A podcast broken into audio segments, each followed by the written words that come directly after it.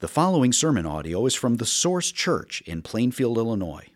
More information about the Source Church can be found at www.thesourcechurch.life.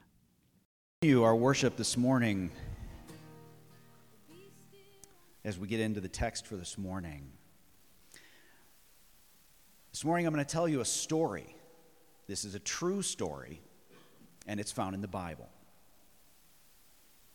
Now Moses was keeping the flock of his father in law Jethro, the priest of Midian, and he led his flock to the west side of the wilderness and came to Horeb, the mountain of God.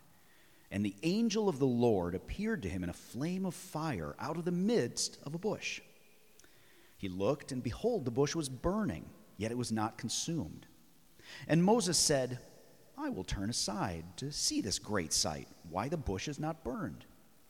When the Lord saw that he turned aside to see, God called to him out of the bush, Moses, Moses. And he said, Here I am.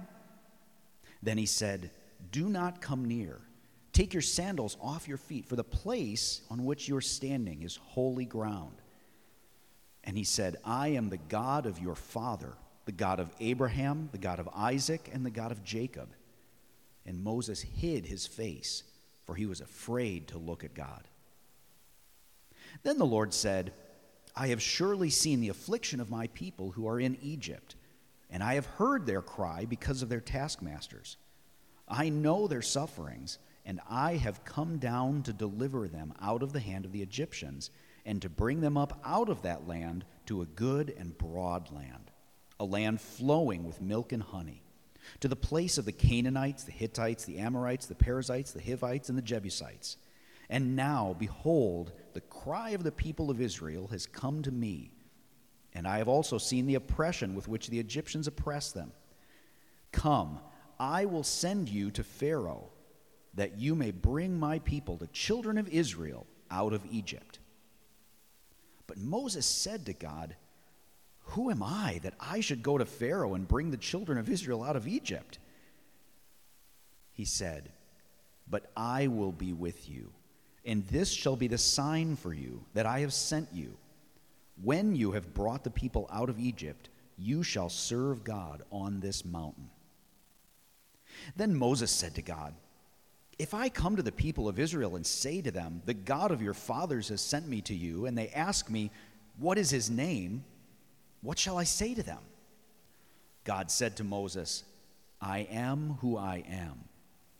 And he said, Say to this people of Israel, I am has sent me to you.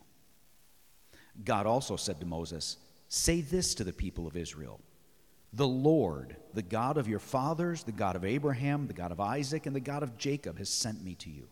This is my name forever and thus I am to be remembered throughout all generations.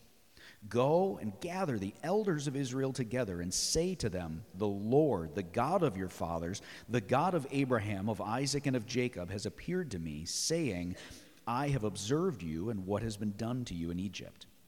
And I promise that I will bring you up out of the affliction of Egypt to the land of the Canaanites, the Hittites, the Amorites, the Perizzites, the Hivites, and the Jebusites, a land flowing with milk and honey and they will listen to your voice.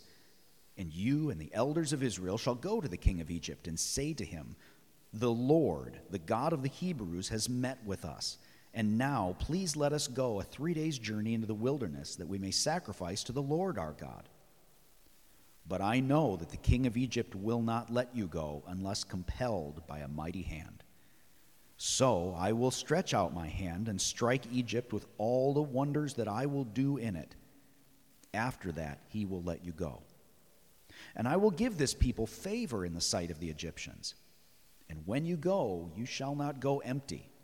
But each woman shall ask of her neighbor and any woman who lives in her house for silver and gold jewelry and for clothing. You shall put them on your sons and your daughters. So you shall plunder the Egyptians. Then Moses answered, But behold, they will not believe me or listen to my voice. For they will say, The Lord did not appear to you. The Lord said to him, What is that in your hand? He said, A staff. And he said, Throw it to the ground. So he threw it to the ground, and it became a serpent, and Moses ran from it. But the Lord said to Moses, Put out your hand and catch it by the tail. So he put out his hand and caught it, and it became a staff in his hand, that they may believe that the Lord, the God of their fathers, the God of Abraham, the God of Isaac, and the God of Jacob, has appeared to you. Again, the Lord said to him, Put your hand inside your cloak. And he put his hand inside his cloak, and when he took it out, behold, his hand was leprous like snow. Then God said, Put your hand back inside your cloak. So he put his hand back inside his cloak, and when he took it out, behold, it was restored like the rest of his flesh. If they will not believe you, God said, or listen to the first sign, they may believe the latter sign. If they will not believe even these two signs, or listen to your voice, you shall take some water from the Nile and pour it on the dry ground, and the water that you take from the Nile will become blood on the dry ground. But Moses said to the Lord, Oh, my Lord, I am not eloquent, either in the past or since you have spoken to your servant, but I am slow of speech and of tongue. Then the Lord said to him, Who has made man's mouth? Who makes him mute or deaf or seeing or blind? Is it not I, the Lord? Now therefore go, and I will be with your mouth and teach you what you shall speak. But he said, Oh, my Lord, please send someone else. Then the anger of the Lord was kindled against Moses, and he said, Is there not Aaron, your brother, the Levite? I know that he can speak well.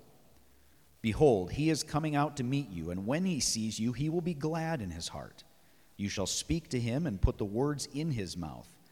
And I will be with your mouth and with his mouth, and will teach you both what to do. He shall speak for you to the people, and he shall be your mouth, and you shall be as God to him. And take in your hand this staff, with which you shall do the signs. Moses went back to Jethro, his father in law, and said to him, Please let me go back to my brothers in Egypt to see whether they are still alive. And Jethro said to Moses, Go in peace. And the Lord said to Moses in Midian, Go back to Egypt, for all the men who were seeking your life are dead. So Moses took his wife and his sons and had them ride on a donkey and went back to the land of Egypt. And Moses took the staff of God in his hand. And the Lord said to Moses, When you go back to Egypt, see that you do before Pharaoh all the miracles that I have put in your power. But I will harden his heart, so that he will not let the people go. Then you shall say to Pharaoh, Thus says the Lord Israel is my firstborn son, and I say to you, Let my son go, that he may serve me. If you refuse to let him go, behold, I will kill your firstborn son. At a lodging place on the way, the Lord met him and sought to put him to death. Then Zipporah took a flint and cut off her son's foreskin and touched Moses' feet with it and said, Surely you are a bridegroom of blood to me. So he let him alone. It was then that she said, A bridegroom of blood, because of the circumcision. The Lord said to Aaron, Go into the wilderness to meet Moses.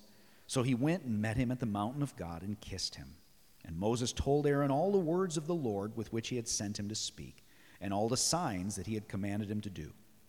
Then Moses and Aaron went and gathered together all the elders of the peoples of Israel.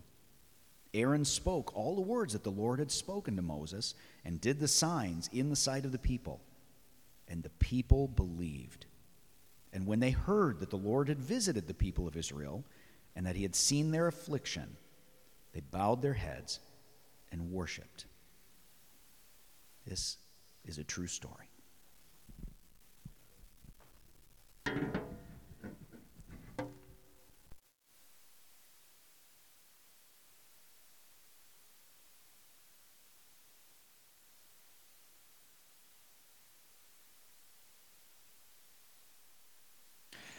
If you're wondering about the screaming downstairs, I've been informed that they're um, they're learning about Nehemiah and uh, protecting the walls of Jerusalem. So I think there's some raids going on. Um, well, it's good to see you all today. Let's pray. God, we do thank you for these true words. And we ask for your help now that we would be able to enter into this story and that we would be able to connect it with our own stories and that we would be further drawn in to your story. We ask this in Christ's name for his glory. Amen. Well, last week we saw that Moses came to realize his need to identify with the people of God. And while that moment of decision was exciting and full of glorious possibilities for how he would be used in the larger story, we saw when he killed the Egyptian that he had relied on himself and he fell flat on his face. So now Moses is exiled in Midian, and we see that he wasn't just left to drift and to grow bitter, but actually God provided a, a safe landing for him, a place of belonging and peaceful but mundane work. And as we saw last week with his firstborn son's name, um, the meaning of that, Moses knows more than ever that he didn't really belong in Egypt. But we do get the impression that he's also lost any sense of driving purpose outside of the regular routines of life. I wonder if the same could be said of us. We came into the people of God with a sense of excitement, even adventure. We'd risk anything, and, and the future seemed full of possibility. But the story that we imagined was entirely too dependent upon us. We wouldn't have said so at the time, but looking back, we can see that it was true that we were going to do great things for God. And so those efforts didn't yield the results that we thought they would, and we got the wind knocked out of us. And while we would never go back to our pre Christian life, we don't quite know what to aim for anymore, other than to wake up another day and perform the same good but mundane tasks. Maybe, like Moses, we need an unexpected encounter with the living God. In our passage today, we're going to see that God wanted to surprise and to overwhelm Moses with a new revelation of what his life was all about and how it would work. And the burning bush encounter wouldn't only reshape Moses' sense of identity and purpose, but eventually through him, God would bring all of Israel back to that same mountain, and they would all have a similar sort of experience. Now, at the, at the start of chapter 3, we, we see that Moses is he's headed toward this transformative experience but it's not because he was desperately seeking it, right? He's just minding his own business. He's leading his sheep, and they're grazing near Horeb, which is another name for Mount Sinai. And we read that the angel of the Lord appeared to him in a flame of fire out of the midst of a bush. He looked, and behold, the bush was burning, but it was not consumed. Can you imagine how fascinating and kind of how freaky that would have been? Right? Like maybe he rubbed his eyes to, to make sure he wasn't hallucinating, and then when he was sure he wasn't hallucinating, maybe he got chills all over his body, or maybe his, his heart started palpitating. I don't know. But uh, when he realized that, that this was real, he goes near. And I just want to challenge you if this account is familiar to you at all, uh, really work to just grasp again the shocking unnaturalness of this. Try to put yourself there. It says here that the angel of the Lord appeared to him. The angel of the Lord. And yet, in the rest of the narrative, we'll see very explicitly that it's God Himself talking. So, what do we make of that? Mere angels don't create holy ground, mere angels don't force you to hide your face. And mere angels don't say, I am the God of Abraham, Isaac, and Jacob. So, what's this business about the angel of the Lord? Well, that term is used throughout the Old Testament, and often when the angel of the Lord appears, he does accept some sort of worship, which other angels like Gabriel or Michael or the angel in Revelation, they certainly would never do. So, we have this being who seems to be God and yet is something separate from God. What do we do with that? In the beginning was the Word, and the Word was with God and the Word was God. This seems to be the pre incarnate Christ, the second person of the Trinity. He was active among the people of God even before he took on flesh, before he received the name Jesus, before he dwelled among us. He wasn't just sitting on the bench in heaven. And so we see God himself is speaking to Moses. And he announces himself as the God of Abraham, Isaac, and Jacob. And he says he's heard his people's cry. He has come down to deliver them out of the hand of the Egyptians, to bring them to a good and broad land flowing with milk and honey. And therefore, he's sending Moses to Pharaoh to bring God's people out. And for Moses, this raises three big questions. And this is one of the longest dialogues between God and a person recorded in Scripture. God is just going to patiently answer Moses' questions and objections, his hesitations and fears. And he did that, he did that because he was in the process of forming Moses. And this was all recorded for us in Scripture because he's in the process of forming us. God wants to radically reorient the way that you go about life according to who he is who he is changes everything about who you are and how you're meant to operate. Now, before we hear any of God's answers to our questions, though, uh, we're going to have to have a sense of his profound holiness. We need to be caught off guard by it, just like Moses was. Do you really understand the purity and the otherliness of this God? Fire is a symbol of his throughout Exodus. We see the fire in the bush here. We see the, the pillar of fire leading his people later in the book. We see fire descending on Mount Sinai in chapter 19. We see fire descending on the tabernacle at the very end of the book. Why fire? Well, fire is warm, fire is bright, fire is fascinating to gaze at. Moses is drawn to the bush by it. We saw that. But fire is also dangerous. Fire is also a warning to come near in the right way. And so, even Hebrews 12 reminds us not to take him for granted because our God is a consuming fire. And so, remembering that you're on holy ground is essential when we're wrestling with the big questions of life. The one you're talking to is the one to whom you owe everything. And precisely because he loves you, he won't let you engage with him in a flippant manner. First, in verse 11, Moses asks his first big question Who am I? Who am I? Who am I that I should go to Pharaoh and bring out my people, the children of Israel? In other words, why me? I'm not qualified. I have no sense of identity that would allow me to reasonably accept that task.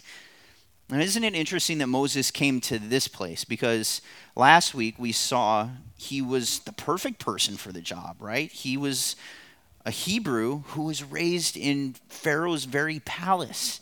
He knew the wisdom and the culture and the religion and politics of Egypt better than most Egyptians did. He was he had the credentials. He was the perfect person to be the go-between for these two peoples. And yet, we see that the failure of chapter 2 verses 11 through 15 that must have really gone deep for Moses. And in this dialogue, he, he's not confident at all. He's actually going to essentially whine to God throughout this dialogue because overconfident Moses had truly had the wind knocked out of him. So now he rightfully sees that he himself is not the Savior, he could never be the savior of his people. He rightfully sees his own powerlessness. He sees that he's simply not essential to God's purposes. He sees those things clearly enough. But unfortunately, he hasn't seen other truths, truths about God. And that's why Moses' hesitancy is the exact opposite of what we see of the prophet Isaiah. You remember in Isaiah chapter 6, the prophet Isaiah has uh, an encounter with the living God, and he's equally struck by his own unworthiness. But then when God asks, Whom shall I send? he says, Here I am, send me. So, what did Isaiah understand that Moses didn't? Well, how God next answers Moses is deeply relevant for many of us, especially if you've ever had the wind knocked out of you and you're afraid to take risks for God.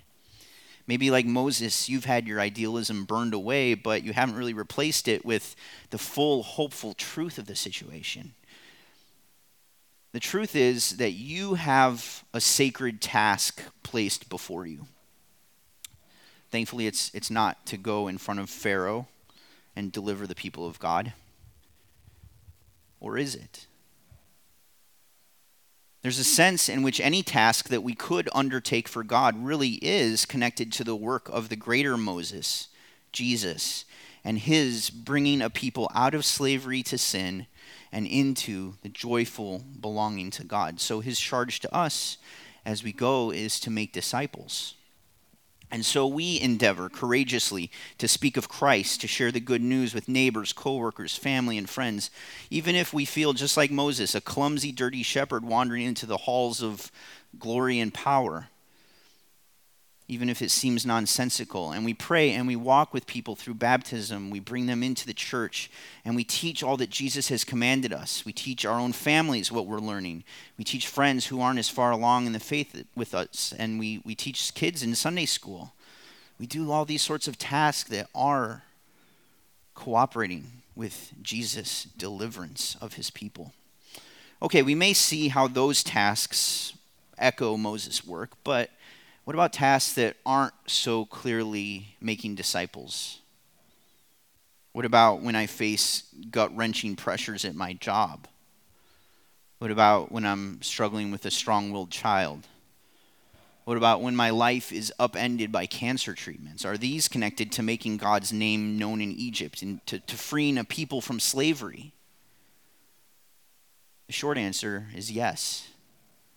Everything we attempt or everything that we suffer in this life can be done with a Godward view that speaks of Him and commends His deliverance and His reward over and against the priorities of this world. But do we have the courage to live that way?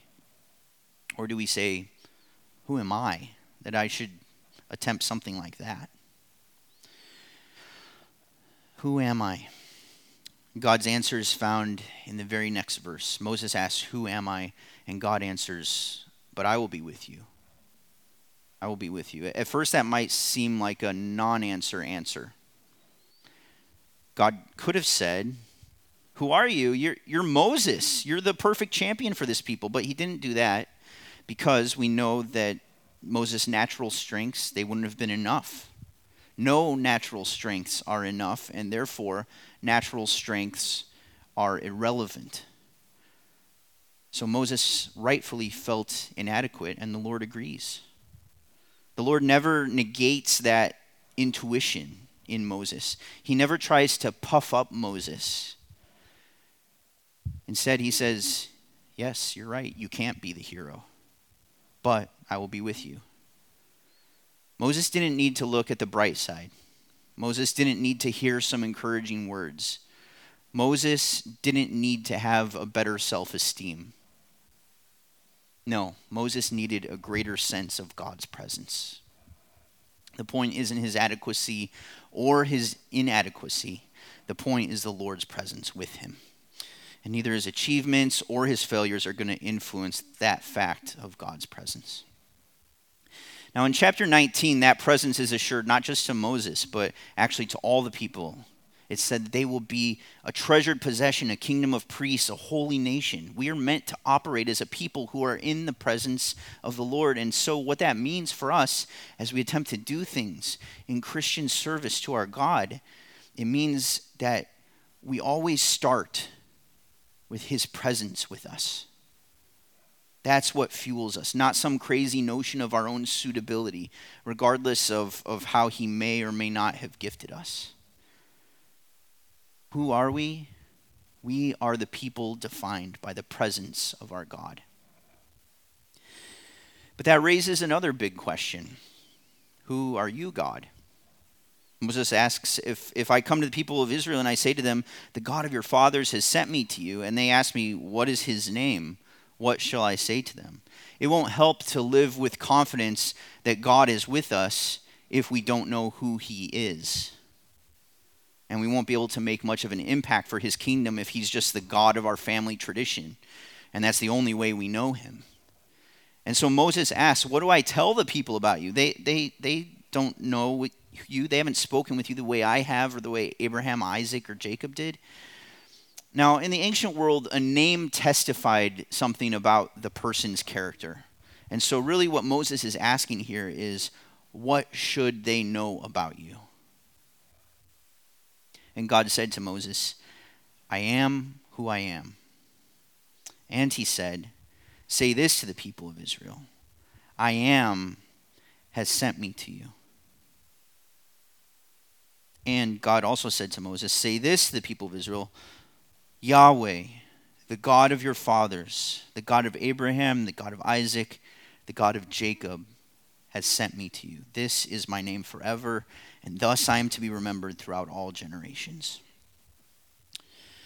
This wasn't a new name. We know even in Genesis 6, people had begun to call on the, ni- the name of Yahweh, and we know that Abraham referred to God by that name. But also, there's another sense, chapter 6 is going to say that the full meaning of that name would be uniquely revealed to this Exodus generation in a new way uh, that, that hadn't been experienced before. But what does it mean? I am who I am. Actually, the verbs are timeless. It could just as easily mean I was who I was, or it could mean I will be who I will be. And that's probably why the book of Revelation speaks of the one who is, who was, who is to come. Because whether in the past or now in the future, he will be that which he will be. You know, we live in a day and age when people want to define God for themselves. They say things like, I'm not religious, but I'm spiritual. What do they mean by that? What they mean is, I'm going to worship a being that caters to my liking. They say, and then that you know that's people who who kind of make their own religion. But actually, Christians aren't that immune from a similar sort of thinking. Have you ever heard Christians say like, you know, I just don't think God is like that. Based on what? Based on how you would act if you were God? Based on how that makes you feel? But see, if we don't rely on God's own revelation to define him, then what are we doing? We're actually creating God in our image. We're idolaters. Now, when humans tend to make gods, which we, we all do all the time, um, we either opt for gods that swing one way or another. They are either fully transcendent or they're fully immanent. So, fully transcendent, a God who's powerful, a God who is you know, above. Uh, you can think of the God of Islam. You can think of the God of, of deism, like a, a watchmaker who sets it all up and then just isn't personally involved. He's too remote. He's too grand. You don't have access to that God. Um, and some people are comforted by that sort of God. But then there's also people who swing the other direction and they want a God who's fully immanent. He's here. He's he's in us. Maybe he is us. Maybe he is nature. And so you can think of the Eastern religions, or you can think of sort of a New Age mysticism. And it's interesting, you, you see people who are raised with a fully transcendent God, maybe people in like some, you know, scary, super fundamentalist pockets of, of Christianity who just grew, grew up feeling like God was angry at them all the time. And then a lot of times they swing and they become Buddhists or something. But what's the truth of the matter? The truth of the matter is that the real God is both. He is both above us as transcendent, and He is among us. He is immanent. And we, we get His transcendence with the, the freaky bush thing, okay? But we also see here His immanence in verse 7 and following. He says, I have surely seen the affliction of my people I have heard their cry. I have come down to deliver them out of the hand of the Egyptians and bring them to a good and broad land. So, this is a huge piece of the meaning of Yahweh that He hears our cries. He will not let injustice against His people stand. He is preparing for us a good and broad land, the heavenly country. He has delivered us from the furnace of slavery to sin. He is coming back soon to bring us to the promised land. He is the only God that manifests such transcendence and immanence, such power and compassion, because he's the only God who is real. And because he is real, he is self defining. He is self defining. He's not a concept for us to choose. And he's all the more terrifying because of that. He is terrifying and he is more loving than we could ever imagine. He says, Say to the people of Israel, I am has sent me. I am points not only to the fact that God defines himself, but also to the fact that God is self sufficient. He doesn't need us in any way. And it's a correction to us whenever we feel like we can somehow negotiate with God, or if we just give him a little money, give him a little time, a little lip service to get him off our back. No, he doesn't need anything. He doesn't want your stuff, he wants you. And this self sufficiency is really visible for us in this bush incident, right? Because the fire didn't need to consume any fuel, it just is.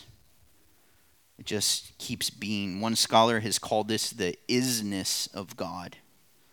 He is. And at his core, he is a living flame, he is an ever active presence. Now, whenever you see the all capital letters Lord in your English Bibles, what that's representing is the Hebrew Yahweh. Uh, Yahweh is a it's a, a construct somehow built off of the word the verb haya meaning to be. So sometimes you'll hear me read Yahweh when the text says Lord, because after all, he has said, This is my name forever, and thus I'm to be remembered throughout all generations. And so when you hear that name Yahweh, you should think back to his faithfulness to all of those generations, which is exactly what he keeps highlighting. He adds the, the God of your fathers, the God of Abraham, Isaac, and Jacob. And what that means, because his faithfulness is, is such a key component of his identity, what that means is you really need your whole Bible to understand the meaning of the name Yahweh because it's so closely linked to him keeping his promises. And even here in Exodus 3, right before he reveals this name, it's, it's linked back to two verses earlier when he tells Moses, I will be with you. I will be. There's that verb, haya. I will be with you. His presence with his people, no matter what, is part of the meaning of his name. But that's not all. In later chapters of Exodus, the name Yahweh is linked to how he is the deliverer and redeemer. Later, the name Yahweh is linked to his power over nature and even his power over the hearts of kings. In chapter 12, he says, On the gods of Egypt I will execute judgments. I am Yahweh. So Yahweh is linked to his supremacy over all other spiritual powers. And in chapter 33, Yahweh's name is linked to the concept of his freedom. In other words, the God who is doesn't answer to us, he does all he pleases. So, all these concepts and more are wrapped into the name Yahweh. It's been said that the whole book of Exodus could be considered one big explanation of what that name means. There's always more of Yahweh's character, his wisdom, his power to be seen and enjoyed and explored. But the name of I am is not only for Exodus. In the book of John, Jesus fills in more. It might be lost to our ears in translation, but Jesus is very purposeful when he says, I am the bread of life. I am the light of the world. I am the door to abundant life. I am the good shepherd who lays down his life for the sheep. I am the way, the truth, the life. I am the vine to whom you must be connected if you're going to bear fruit. He says, I am from above. Unless you believe that I am He, you will die in your sins. And then finally, to make it crystal clear at what he's getting at, he, he says to his enemies, Truly, truly, I say to you, before Abraham was, I am. They understood him, so they picked up stones to throw at him. But Jesus hid himself and went out of the temple. Do you know Yahweh? in all the ways that he has revealed himself, and especially in the person of Jesus. If you don't know who God is, then you won't be able to settle on who you are either. Our identity is grounded in the fact that we were created to live in the presence of God. And He has, in fact, promised to be with His people. His identity is self defined, self sufficient, always faithful to his promises, beyond comparison with any other so called God. But our identity is linked to his. And this is, this is fundamental for Moses, it's fundamental for our worldview as well. So, we've heard who we are, we've heard who God is, but at the beginning of chapter 4, Moses has one more big question, which I'll just summarize as how can I be effective? How can I be effective? He answers God, But behold, they will not believe me or listen to my voice, for they will say, Yahweh did not appear to you. Do you ever have fears like that? Like, if I invite my neighbor to church, they'll just laugh at me. If I try to confront or teach my teenage kid, they'll just write me off. If I try to point my spouse to Christ, it'll just make the tension worse. If I take a stand for truth in the workplace, I'll just get run over and kicked to the curb. How can we hope to be effective in the tasks that he lays before us? So Moses is thinking, yeah, I'm glad God is with me, but before I go to Pharaoh, who could execute me on the spot, just how exactly is this supposed to work? And the simple answer for Moses was that God was going to give him signs and wonders. The word wonder means something that gets people's attention. The word sign means something that points to something beyond itself. So, three signs and wonders are given. And Moses is first to show these wonders to the Israelites so that they will believe Yahweh sent him. And then, secondly, he's to show these wonders to Pharaoh himself. And the signs pointed to some big truths, right? These aren't just like magic tokens used to impress. No, they mean things. So, power over serpents implied God's power over the words of Satan, that serpent of old from the garden. But also, it implied power over Pharaoh because the Egyptian pharaohs had the golden headdress with the serpent front and center. That certainly wouldn't have been lost on anyone. And then the leprous hand, when Moses pulls that out of his cloak, that would have terrified everyone in the room. But then the ability to make it clean again that was something that no Egyptian god could offer. And then to turn the Nile, the mother river of all of the land's fruitfulness, to turn it to blood was to show that life and death themselves were the jurisdiction of Yahweh alone.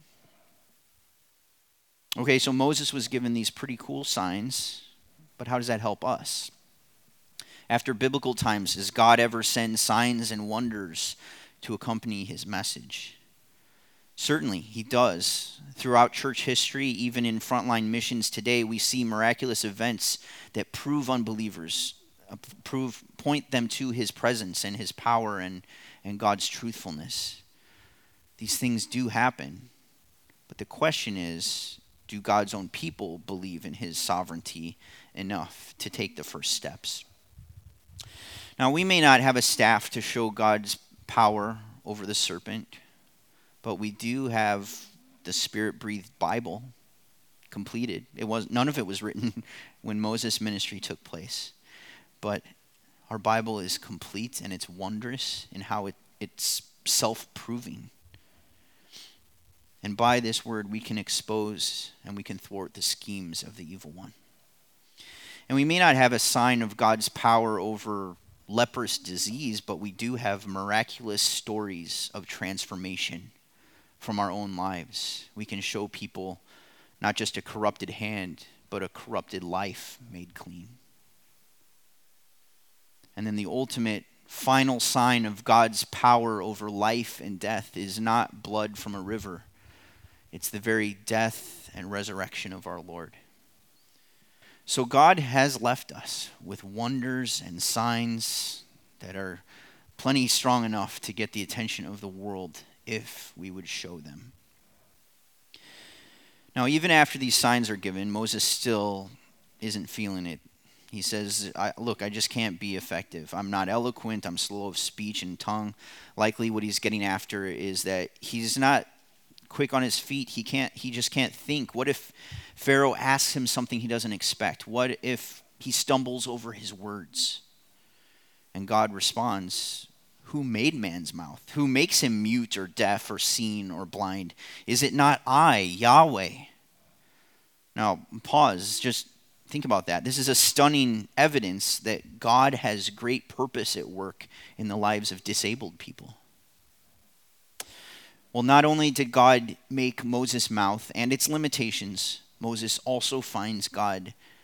God has patiently already provided everything he needs. He tells him, Look, your brother Aaron will be your helper. He's already on his way out. I knew you needed him before you even asked. He also tells Moses later, Look, all the people who were seeking your life are dead. So God has paved the way for Moses. He has a smooth path. God knows what we need even before we ask him. But Moses is still afraid.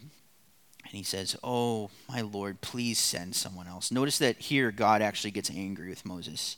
How many different ways would Moses need to hear that because God is Yahweh and because Yahweh is with him, his fearful hesitancy isn't understandable?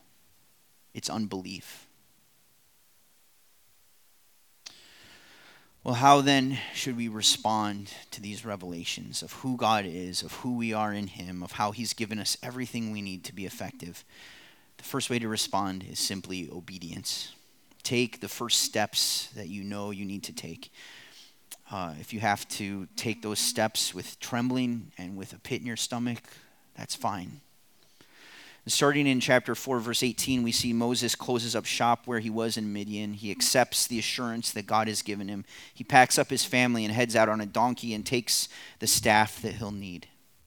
And Aaron also was obedient to his part. And down in verse 27, he goes out in the wilderness to meet Moses, and they get on the same page about everything that God had commanded. And then they present these things to the people, they follow through.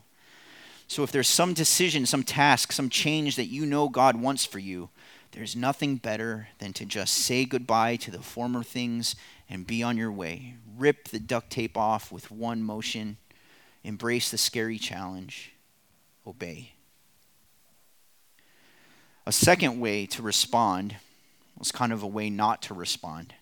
Do not presume upon such a holy God who has wrapped you into his purposes. Do you take that lightly that he is with you? He is immanent, but he is still transcendent. In chapter 4, verses 24 through 26, we have this strange account of the Lord meeting Moses at a lodging place on the way and seeking to put him to death. What? Wasn't the Lord in the burning bush? He was just assuring Moses of his favorable presence, and now he's trying to kill him?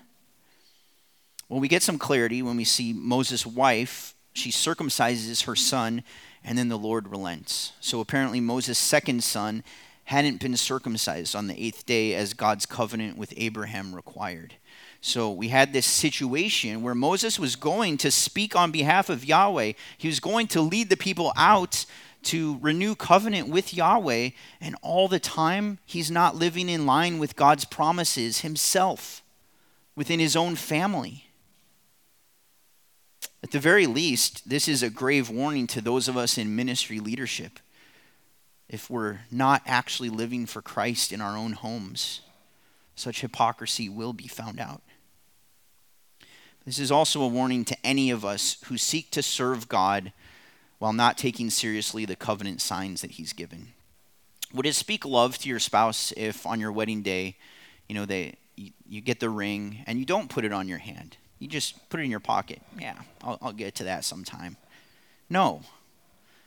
God wants us to show that we belong to Him. And that's what circumcision in the Old Covenant was all about. In the Old Covenant, okay? Men, if you're not circumcised today, it doesn't matter, and I don't want to know about it. Um, if you don't know what circumcision is, I'm not going to tell you, but you can pull out your phone and go to Wikipedia. Um, but in the new covenant, people, what is the covenant sign? Have you been baptized? If you've believed these things and you consider yourself to be one of the people of God, but you've never obeyed Jesus by submitting to baptism, then you need to take that step. So please talk with me today. We're probably going to have baptisms sometime in the next few months, so you can get in on that celebration. Let's talk about that. But I think the main point of this memorable little bloody incident here is don't pretend like you're open to serving God in hard ways if you're not even open to obeying his most basic commands. So take care of the obvious elephant in the room first. Is he your Lord or not?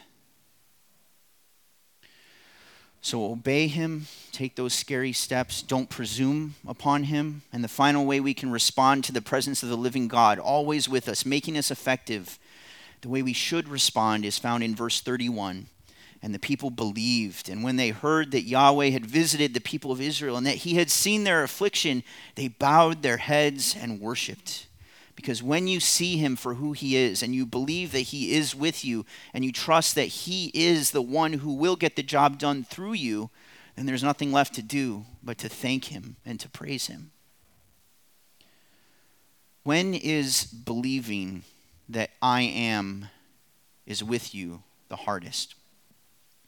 When do you feel unable to speak of him, unable to trust him with the risk? Unable to fulfill the role that He's prepared for you. Now, it's fine to lack confidence in yourself,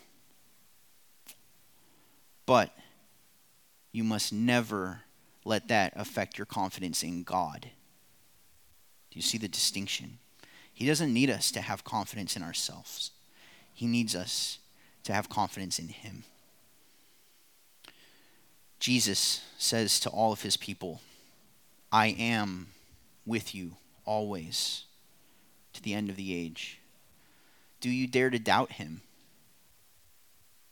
If not, then let's go and let's get about the good and courageous work that he's prepared for us to do. So, Lord, we do ask for that courage. We ask that we would learn from Moses' dialogue and we would have similar dialogues with you. We know you're near.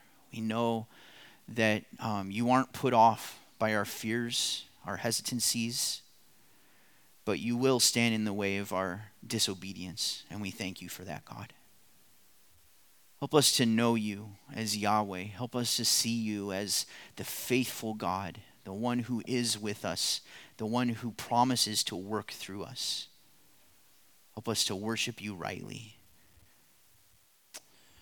And so, God, meet us now as we worship you through another covenant sign, the Lord's Supper. We pray it in Jesus' name. Amen.